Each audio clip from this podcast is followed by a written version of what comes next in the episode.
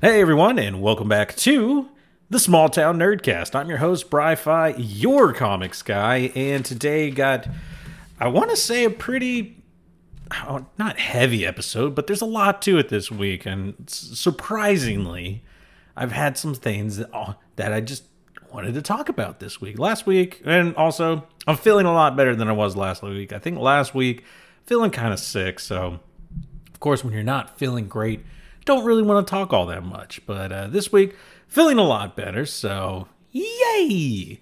I got some nifty nerd news and maybe an interesting fact that you didn't know about an urban legend that you may have not known was an urban legend. and then we're going to talk about some Spider Man because finally, Nick Spencer's run has got to what I believe is the whole point of this run. This, like, I know in an interview we've said that his Kraven the Hunter story was the reason, like the pitch that he gave to get the run of Amazing Spider Man back in 2018.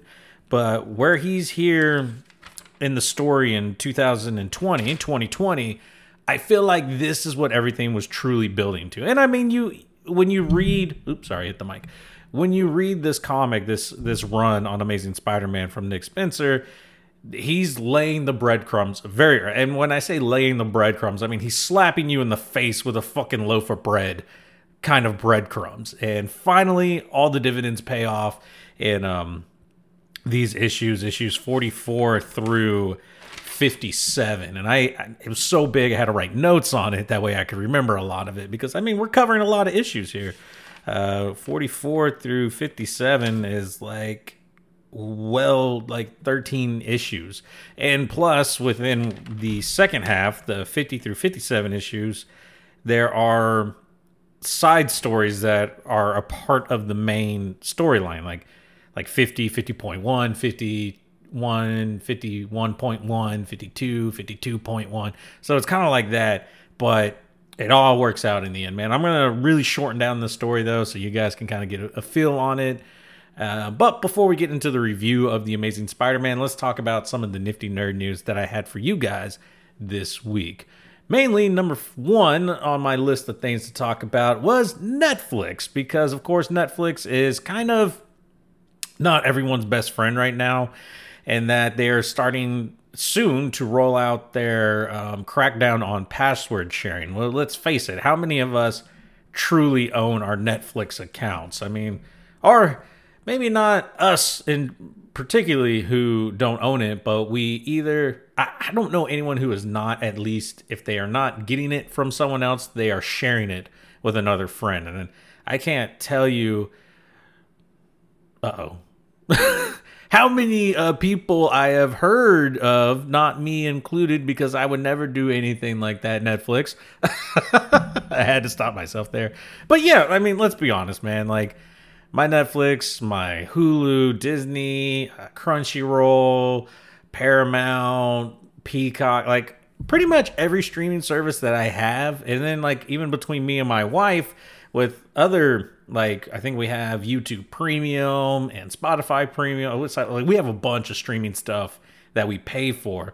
But like either it's between me and my wife who are sharing, but we're in the same household, so that doesn't really count from Netflix point of view. But like family members, friends, like we all share these things because one, that's what the good Lord wanted is share with thy neighbor. And why would Netflix be the devil? I'm saying it. Netflix hates God because God wants us to share with everyone. And Netflix says, no, be evil, be money hungry, which is really what they are. And like, let's face it, like, let's be honest with you. A lot of the people who may delete Netflix or discontinue their account, they'll be back. It's just like that uh what from uh Alexander Hamilton. Hamilton. They'll be back. Cuz let's face it, I mean there's a lot of good content on Netflix. Now, And you know, for a point there, I, I was really contemplating getting rid of Netflix because I thought, like, what am I watching on Netflix? And then I remember my wife is addicted to K drama. There's actually a couple of anime on there that I cannot get on Crunchyroll that I'm really enjoying. So it's it's somehow wiggled its way into my life, and it like I don't know, man. It, it's frustrating, but at the same time, like I get what Netflix is trying to do. They're trying to, you know, increase profits and they're thinking getting rid of these people who are not contributing to their financial success or their goals or whatever you want to call it. Uh, they they quote unquote say they're trying to nudge them to doing the right thing. Well, like getting their own Netflix accounts and stuff. I, but I honestly think the people who are doing it for free We're probably only doing it because it was free uh, you may get a few people, but you, you're gonna I, like. I, I honestly feel like there's gonna be no change here. Like you're not gonna see a huge increase in number. You're not gonna see a huge decrease in number. What you're just gonna see is maybe less tele, maybe maybe less TVs, or maybe people are just gonna start moving in with each other so that way they can get around. Because let's be honest, humans in their quest to do anything for cheaper or less will go to extreme lengths. I mean, that's why I'm married, so that way we could just keep our Netflix and not have to like oh the the marriage rate in the United States has skyrocketed after Netflix's uh, password sharing uh, programs have gone into effect. anyway, moving on from one evil corporation to the next, AMC has released their uh, premium ticket layout so that way you can see it and judge it and be upset by it. But it looks like the um, the plan here for AMC theaters is to make everything that's in the middle, like not just the middle rows, but middle columns too. So like this square dead center in the middle of their theater will be the preferred what they're calling sight lines. So basically it's easier to see the movie from these seats and stuff like that honestly, when I think about where I like to sit in theaters due to COVID and, you know, other pandemic and sicknesses, I typically now sit closer to the outsides, like never in the middle because I don't want to be surrounded. So I'm always looking for like aisle seats and things like that. Try, you know, keep one area open kind of thing. So if I was going by my standards, I still would be in the standard sight line, which means I pay regular price. Preferred sightline is going to be $2 extra based on this information, and the value sightline, meaning the less the sucky seats, excuse me, which based on this image that I've, I've looked at is just the front row because it's closest to the screen. I think it should be the eh, like I don't know when you go into a theater they have like this open row that you can walk across to get to the other side and then there's seats to the left of you that are depending on what side you know there's seats that are divided up closer to the the screen, I feel like all those seats should be the value sight line because even when you're the furthest back in the up front row, you're still really freaking close, like lean back in your chair, staring up, and it sucks. Your neck's gonna like they should be paying for my medical bills. Like they with every ticket to to an AMC upfront value sightline sightline seating, you should get a free chiropractic appointment. Like that's what they should do. that would be more valuable than just two dollars off because the pain involved. I wonder if I could somehow get movies written off on my medical for these reasons. But like I get what they're doing and like I just don't agree with it, man. But at the same time, like I mean, I've felt that. I like I've felt that struggle in a theater. Like some seats are better than others, and having these preferred seating is, you know, like what you want. But like that's typically how you get around it is with how they normally do it now is you get to pick your seats. It wasn't it's not general admission like it used to be back in my day. Like when I was in high school and even younger, well, definitely younger, but like when I was in high school, I guess I'm my oldest then when I can remember going to theaters a lot we it was just general admission, man. You just bought your ticket and it was first come first serve into the theater. And I mean, I was in a, like my small town's theater back then was not like the theaters of your of today, uh, where it's a super massive screen. I mean, it was a large screen, but like the front row was far enough back where it wasn't like freaking murder on your neck. Now it's like they cram as close as possible nowadays, and it sucks. Like so I thought getting allowing people to choose their seats, so making it a first come first serve thing, was a great idea, and it helped you know still kind of keep prices fair and people happy because if you really wanted a movie, you just schedule what movie you wanted to see well in advance when, you know, finally no one was sitting in the seat that you wanted.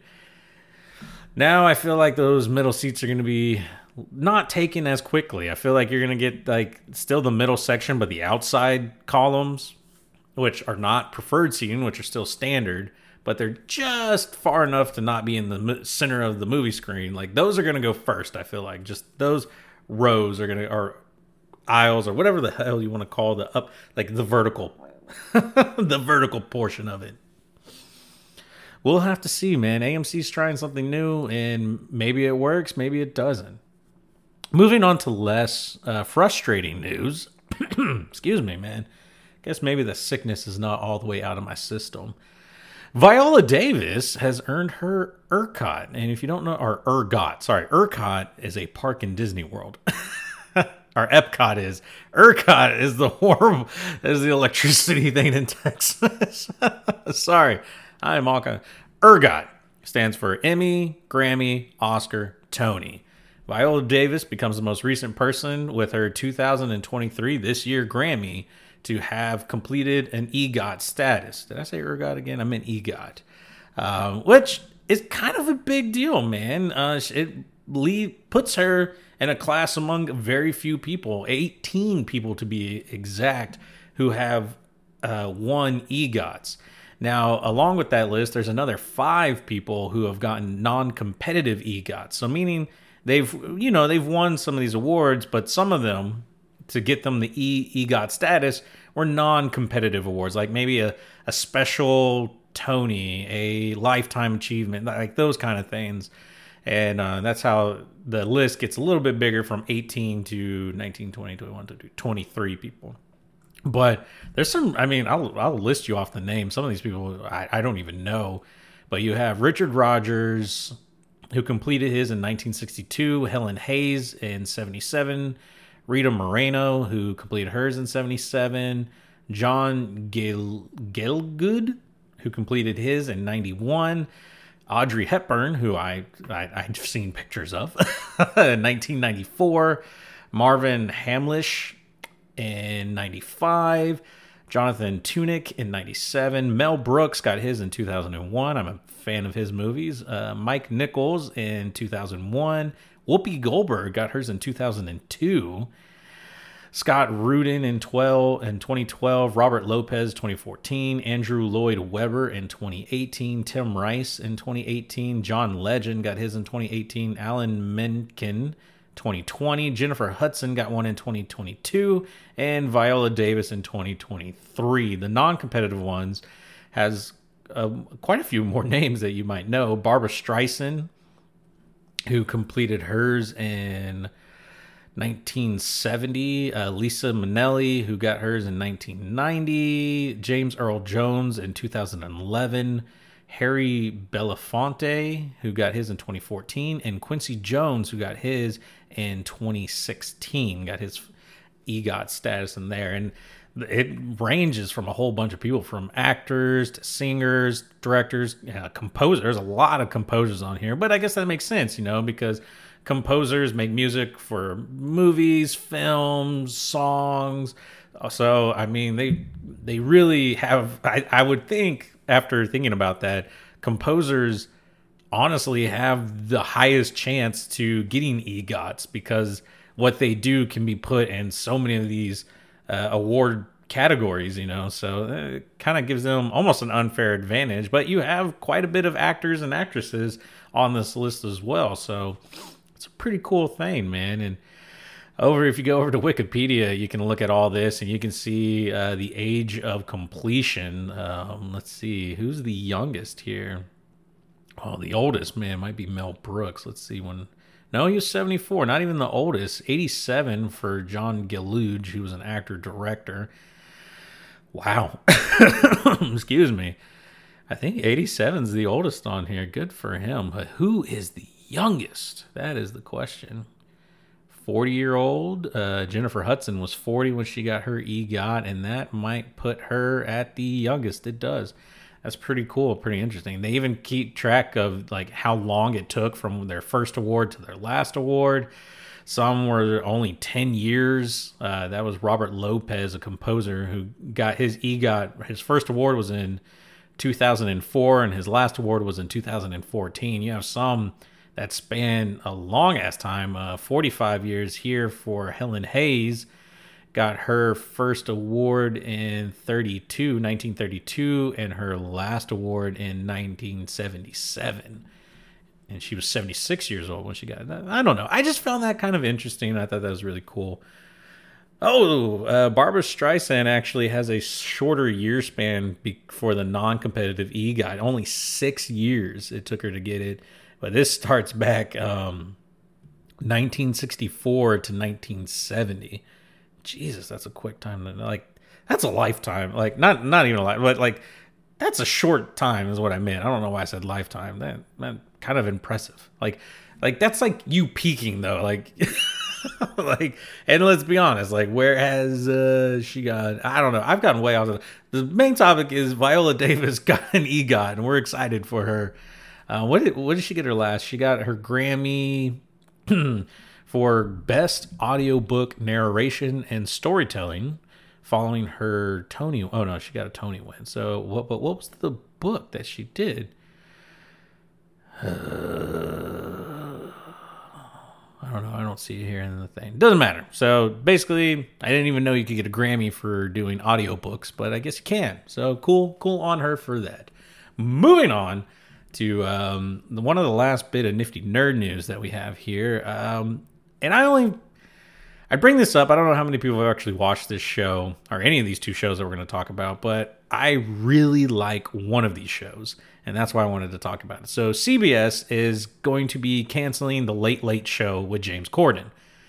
James Corden, pretty funny guy. I, I like watching his YouTube stuff, like carpool karaoke and things like that. I've always found that really funny. But the Late Late Show, not so much. Like, that's not been my thing.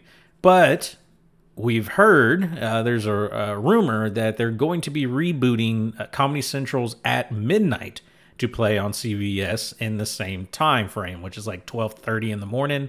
So you know, where no one wa- no, uh, way early in the morning or late at night, whatever you want to call it, 12:30. Now, I loved At Midnight when it was on Comedy Central. I could not get enough of this show. It was hilarious. I know things with uh, Chris Hardwick have been kind of rocky and some allegations put against him and things like that. But I got to be honest, man, like that show was straight fire. Uh, it was hilarious. It was funny. It was up to the times. It was definitely my type of humor, uh, memes, and internet tomfoolery. I was a huge fan of that. So you should, ch- if you don't even know about the show at midnight, it's like the at sign. What is it? What what is that at sign? Is there an actual name for at signs?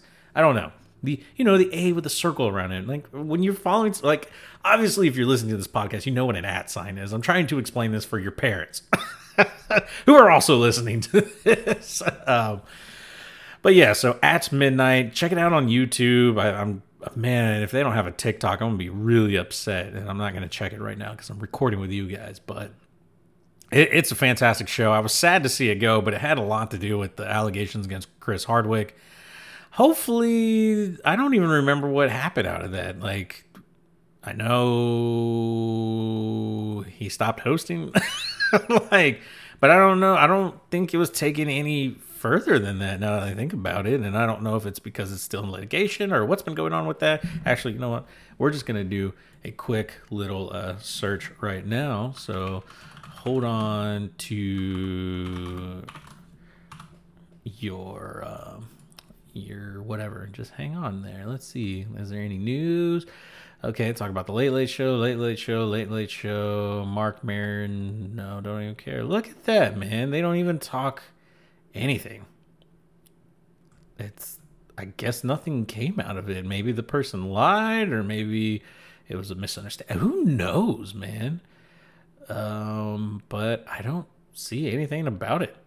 I remember he was dropped by like uh, whatever podcast that he was doing. I used to enjoy listening to. it was a thing, man. It was a whole process. But uh, if I mean, if they're looking for a host, no better than this guy. But then that might bring up shit again. But who knows? Uh, I enjoyed him as a host, and I thought it was a really funny show. Hopefully, they can bring back the band and start all over again. Who knows? But that's it for the nifty nerd news, guys. Before we get into the comic book reviews, I did want to share one bit of nifty information for you guys. I don't know if you ever heard this and why. Uh, maybe you've been told this as a child growing up, but I and I always remembered. I thought it was weird when weddings stopped throwing rice. Um, like you know, like they're coming out, yay, bride and groom, groom and groom, bride and bride, people and people and you throw the rice because like you bathe them in little tiny painful pellets. Like that was kind of like the thing or whatever. And then people stopped doing it. And I remember it, I always was told the reason that you couldn't do that anymore is because birds would eat the raw rice and then they would go drink water and then the rice would expand in their stomachs and then you'd have a bunch of birds just poof, exploding all over the place. And that was awful and terrible. Well, as it turns out, that's an urban legend. Birds can actually eat raw rice and eat a lot of it, and they're not going to explode like that. That's not what birds do. Now, Coke and Mentos, different story. But apparently, it was like a 1996 urban legend that just spread everywhere. And where I think it truly came from is wedding venues have finally had, were just fed up with all the fucking rice. like they were just like, we have had enough I am tired of this. I don't want it anymore. So we're gonna tell everyone something horrible happens when you throw like you you know you tell a little kid that like if you don't brush your teeth tonight, your teeth will die. Like your face will explode. Like that's the kind of the fun little lies you tell your children. if you don't pick up your room, your father will leave. No. I'm sorry, that was a little too mean. It hurt. But I, like that's truly where this shit came from, and it's kind of funny, like to think about it, like just like one of these little parent lies that just went way too wrong. The whole world believed you, and now you just gotta kind of have to live with this lie that you started. But like you know, you did it for good reasons. You did it because you didn't want to clean up a lot of shit and things like that. And you know that I mean, come on, really. Like you don't care that you know the groomsmen are in the bathroom vomiting their fucking like lungs out or their stomachs out, but birdseed, goddamn the birdseed. Why is there that? and the vomit thing is from my wedding, and it wasn't me. anyway, that's it for the nifty nerd news and info brought to you guys by me, Bri-Fi, your comics guy, because we don't have sponsors. We just have me. I'm the sponsor of the show. I pay for everything. So I'm going to promote myself. Whew, ran out of breath there. Sorry, my lungs aren't the same after COVID. But yeah, let's talk about some amazing Spider Man. If you want to tune out now, I understand. It's fine. But please check me out on all my social media, all my Instagrams and Twitters and Snapchat and YouTube and where else am I? Twitch. Oh, big thing, Twitch. Everything can be found at Small Town Nerdcast. That's uh, S M A L L Town T O W N nerd. Think about it. N E R D C A S T. Except for Twitter. Twitter's the only one that is just SM Town Nerdcast because apparently small was too big to fit into Twitter, and I am not paying for that blue check mark. Fuck you, Elon Musk. Anywho.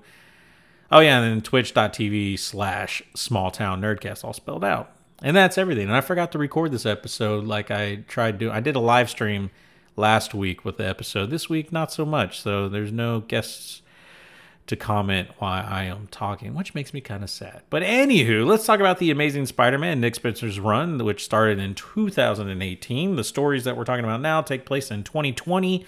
Issues of 44 through 49, titled "Sin Ri- Sins Rising." Very interesting stuff, man. So, a vigilante or like a villain from Peter's past has returned, and his name, the Sin Eater, and he's rising because he was dead.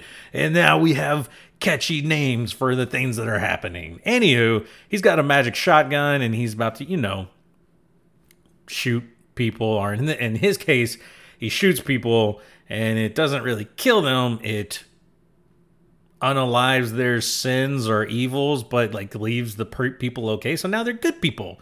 So yeah, kind of like a good thing, right? Except, you know, it's still shotgun blast to the face, neck, and chest, like wherever he's shooting these people, and they leave wounds. Like so, it's a horrific experience. And then like then they just heal up and they're all better now. But still horrifying to do in front of people. Except when he does do it in front of people, they're all cheering. Like Sin Eater is this great hero who is turning villains back into good guys, and like this is awesome. But like, why is he doing this? Who's pulling his strings? The answer.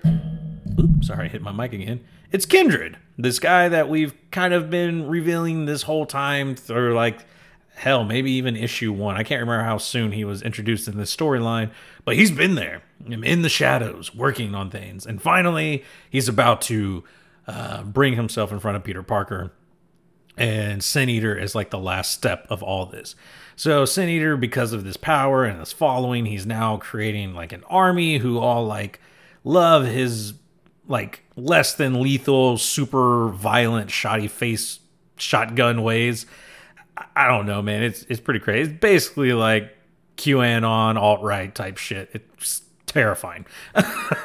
so Peter's playing catch up, trying to like solve what Sin Eater's end game is because he still doesn't really know what's happening. He just knows what he's doing.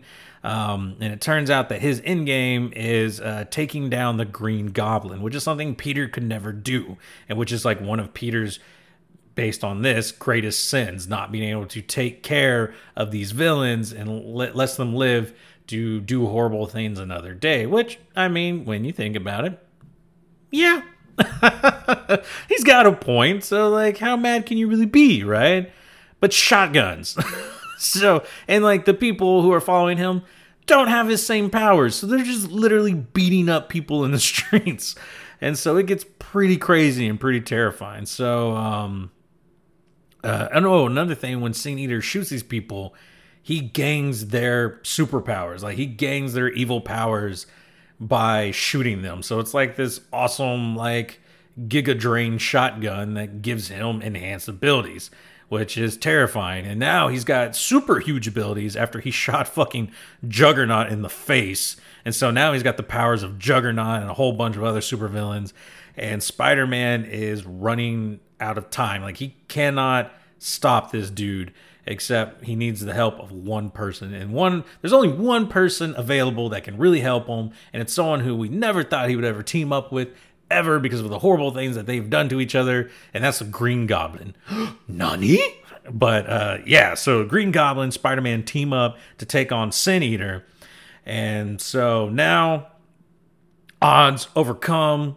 Goblin is his enemy again because they defeated Sin Eater, or like incapacitated Sin Eater. So Goblin turns on Peter Parker because, of course, he's the Green Goblin. What the fuck is he gonna do, man? Norman Osborn, awful guy. And then Spider Man pissed the fuck off.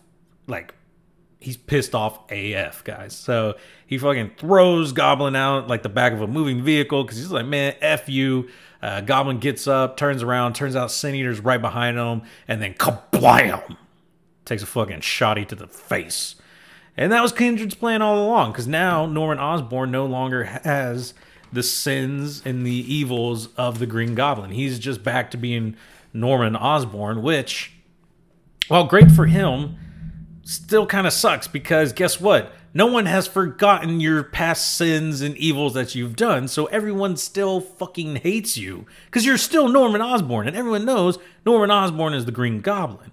But that moves us from the the the uh, sins rising storyline and into the last remain storyline, which I feel this is what we've been getting to. Like this is the pan, like this is the thing. This is the the be all story where Spider Man has to literally take on his inner demon.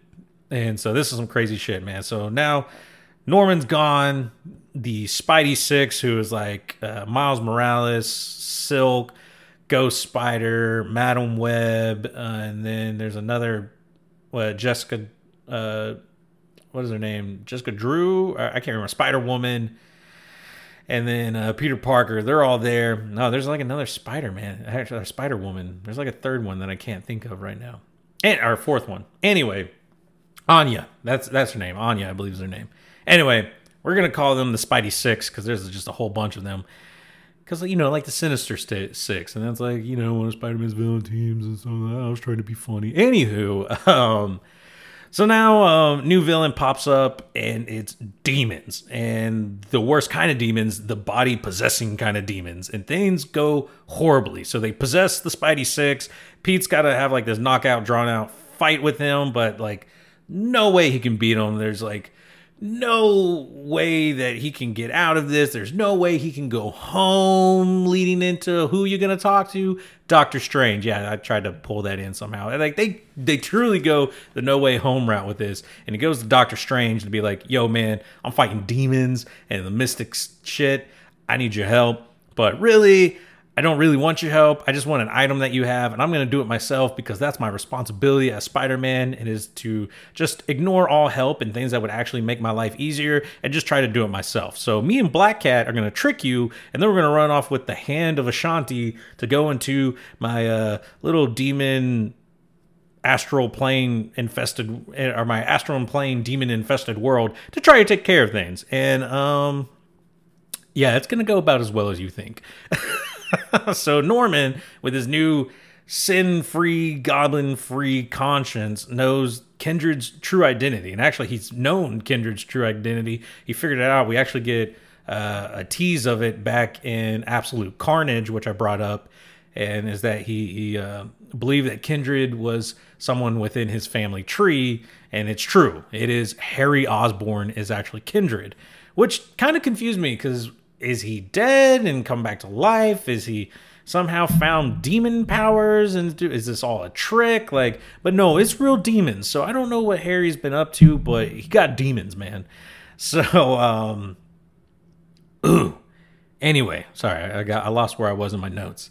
So it's a race to save both Harry and Pete. Like Norman's got to like figure out a way because it's his son. Like even though he's a bad person, it's his son. He still really respects and loves Peter because you know he's trying to be a good guy and like he knows that he's been evil in the past. So like this is his way to make amends. And there's only one person. There's only one redheaded love interest that's up for this job, and that's MJ because it wouldn't be a Spider-Man story unless MJ was involved. Because you know girl's got to be there. There's got to be someone that might die although it's never going to be MJ. But then I guess people thought about that about Gwen Stacy.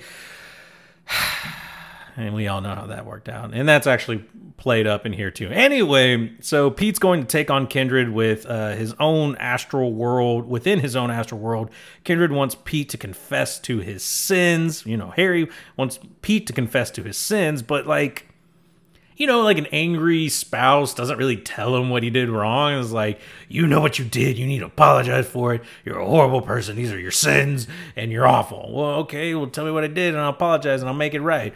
You should know. God damn it. We're in this place because I don't know.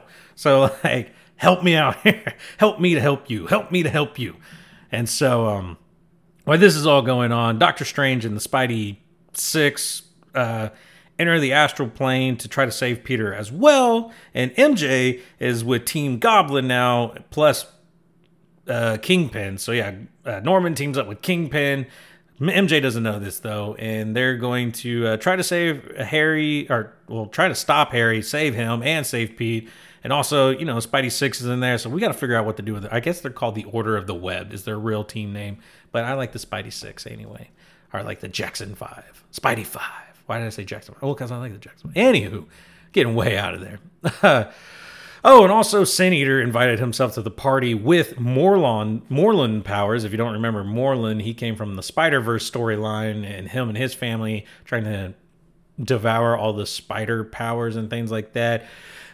Mostly, he's inconsequential. Like he shows up just to kind of like fuck up shit, but then like goes away. Oh no, I remember what happens. Uh, he attacks the Spidey Six. He ends up attacking Madame Web, and when he like brings in some of her sucks in her powers, he's shown who his master truly is. The guy who's who's been following this whole time, and who uh, Kindred truly is, and his what his desires are, and everything.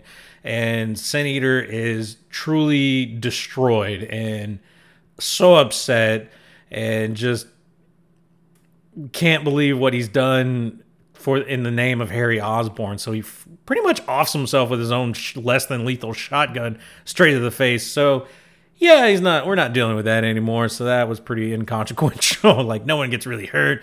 Madame Web is fine. Cool, man. But then all the spiders fall into Harry's trap and Harry and Peter's trap, so everything sucks. But then, of course, MJ shows up to save the day, stall the goblin, um, or no, not the goblin, stall Kindred so that the Green Goblin can uh, show up to really, you know, spank that ass because that's what you do with a bad child. You whoop them. And uh, then uh, it ends. And we're like, what the fuck? Why does it end? And then you don't find out until like the next issue, which is like the very last issue, that explains everything. And it's like, oh, so we uh, captured Kindred with uh, Kingpin's slave villain called the Spot, who has like dark force powers, and we trapped Harry. Or well, he doesn't. Kingpin doesn't know this is Harry. Kingpin just knows him as Kindred. The only people who know it's Harry is MJ, Peter, and Norman. Oh, and Harry's wife knows it's him. Or maybe she doesn't know it's him. She just knows he's up to no good. I think that's what it is.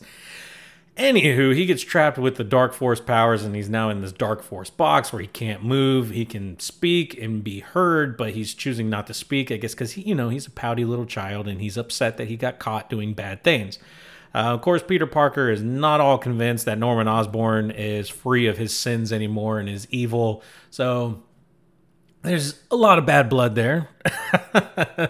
but hey, MJ's fine. The Spidey Six are great. Sin Eater I'm sure he's going to be fine. Overdrive, who kind of kicked off this whole thing where that got Peter involved.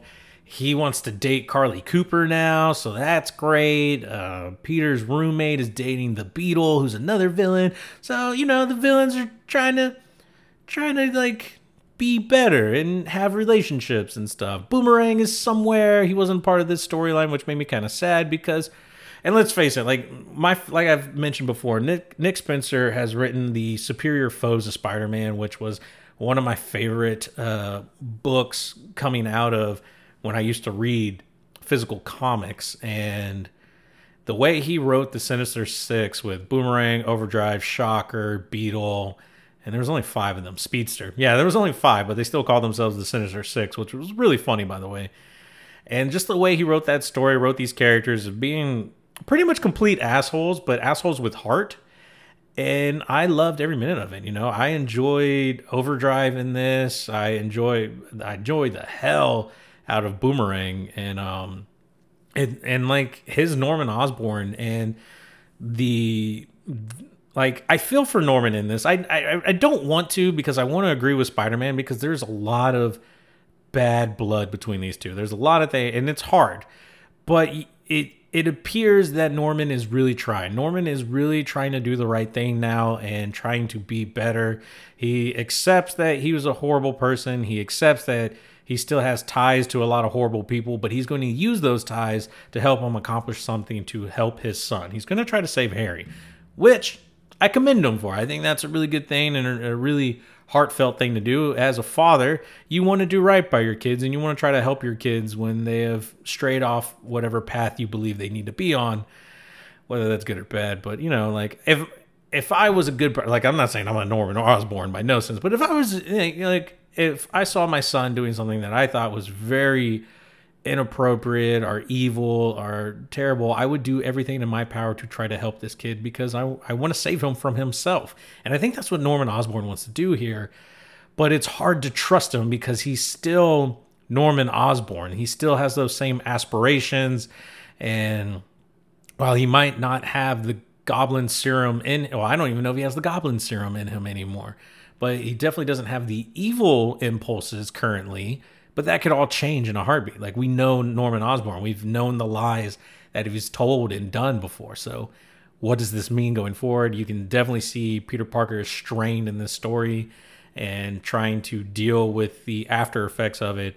And that's not even the end of the run. There's still more comics coming out, which kind of like takes away like cuz I felt like this was like a great in like a series end to this story, man. It, it, was not as good as Goblin Nation from Superior Spider Man, which I feel like is one of my favorite endings of any series or like anything like that. But man, this was pretty damn good. Uh, all the things that have been planted, all the little breadcrumbs and the seeds that were planted in the first 43 issues finally come to like fruition and in a big way. There's a lot of people involved without getting like Marvel main event involved.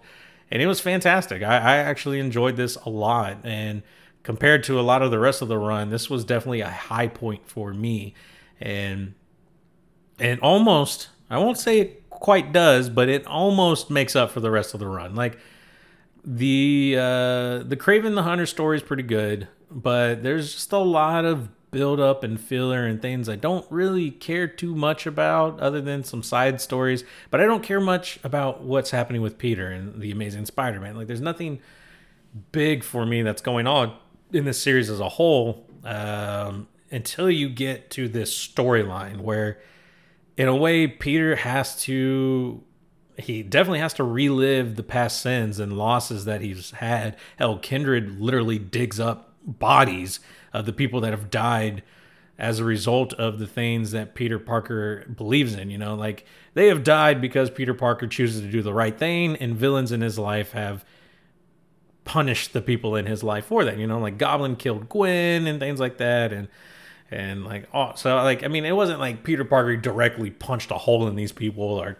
killed them, but his actions and his responsibility to save and be a hero has had consequences on people in his circle, people in his life, whether they were innocent bystanders, other heroes, or other villains. Like like the Gibbon, he dies in Kraven in the Kraven the Hunter story in the Hunted storyline, and that was someone who wanted to be like Spider-Man when things just went wrong, and he chose a life of villainy, and then was trying to get out of it, and then wanted to team up with Spider-Man again, but chose a different route and ended up dying because of that result. But you know, Spider-Man was still a part of it, I guess. Like I and like I feel like that's kind of what Kindred was getting at. Like, hey, these people who just kind of grazed by you, like butterfly wings in your area, you're the reason that they died. If they would have never seen you, they would have never died. I don't know. It's some kind of crazy shit. Overall, pretty good story though, man. I dug the artwork from it. Really enjoyed it. If I had to give it a rating, man, and like I said, my rating system go by like it's either positive, a neutral, or a negative.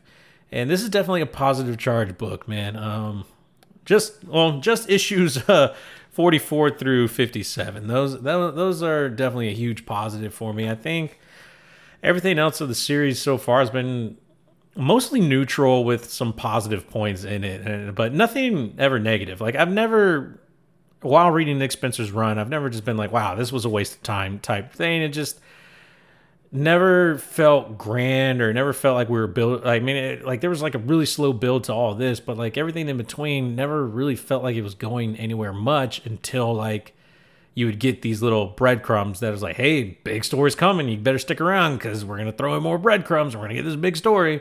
And then comes like this awesome story about harry osborn coming back um, from who knows where. I like I I thought he was dead for some reason. I guess he's not. I guess he was trying to live a good life, and then something changed, and he became this weird ma- magic demon powered mummified bug guy. I don't know. It's it's terrifying. Actually, this is probably the scariest motherfucker I've ever seen as far as comics go. But that's it for the story, guys. That's it for my review. Hopefully you enjoyed it. Hopefully you uh, got some interest, man. So if you got the Marvel Unlimited app and you've been looking for a Spider Man story to read, check out uh, Sins Rising and Last Remains from Nick Spencer's 2018 Amazing Spider Man run. You might actually enjoy it. I, I know I enjoyed uh, that, and I, am still curious to see what happens because this isn't the end of Nick Spencer's run. So I'm try, I'm trying to catch up to the Amazing Spider-Man. So I've been reading Amazing Spider-Man. I think I'm on issue 60 now, and I can't tell you what's going on. Like, I, not because it's a secret, but because I don't remember. so it's pretty bad. Uh, oh, not that the story's bad, but like it's it's just not capturing me right now. So anyway, that's it for this week's episode. Hopefully you guys enjoyed, and hopefully you guys have a great weekend. We'll see you next week. Bri-Fi out.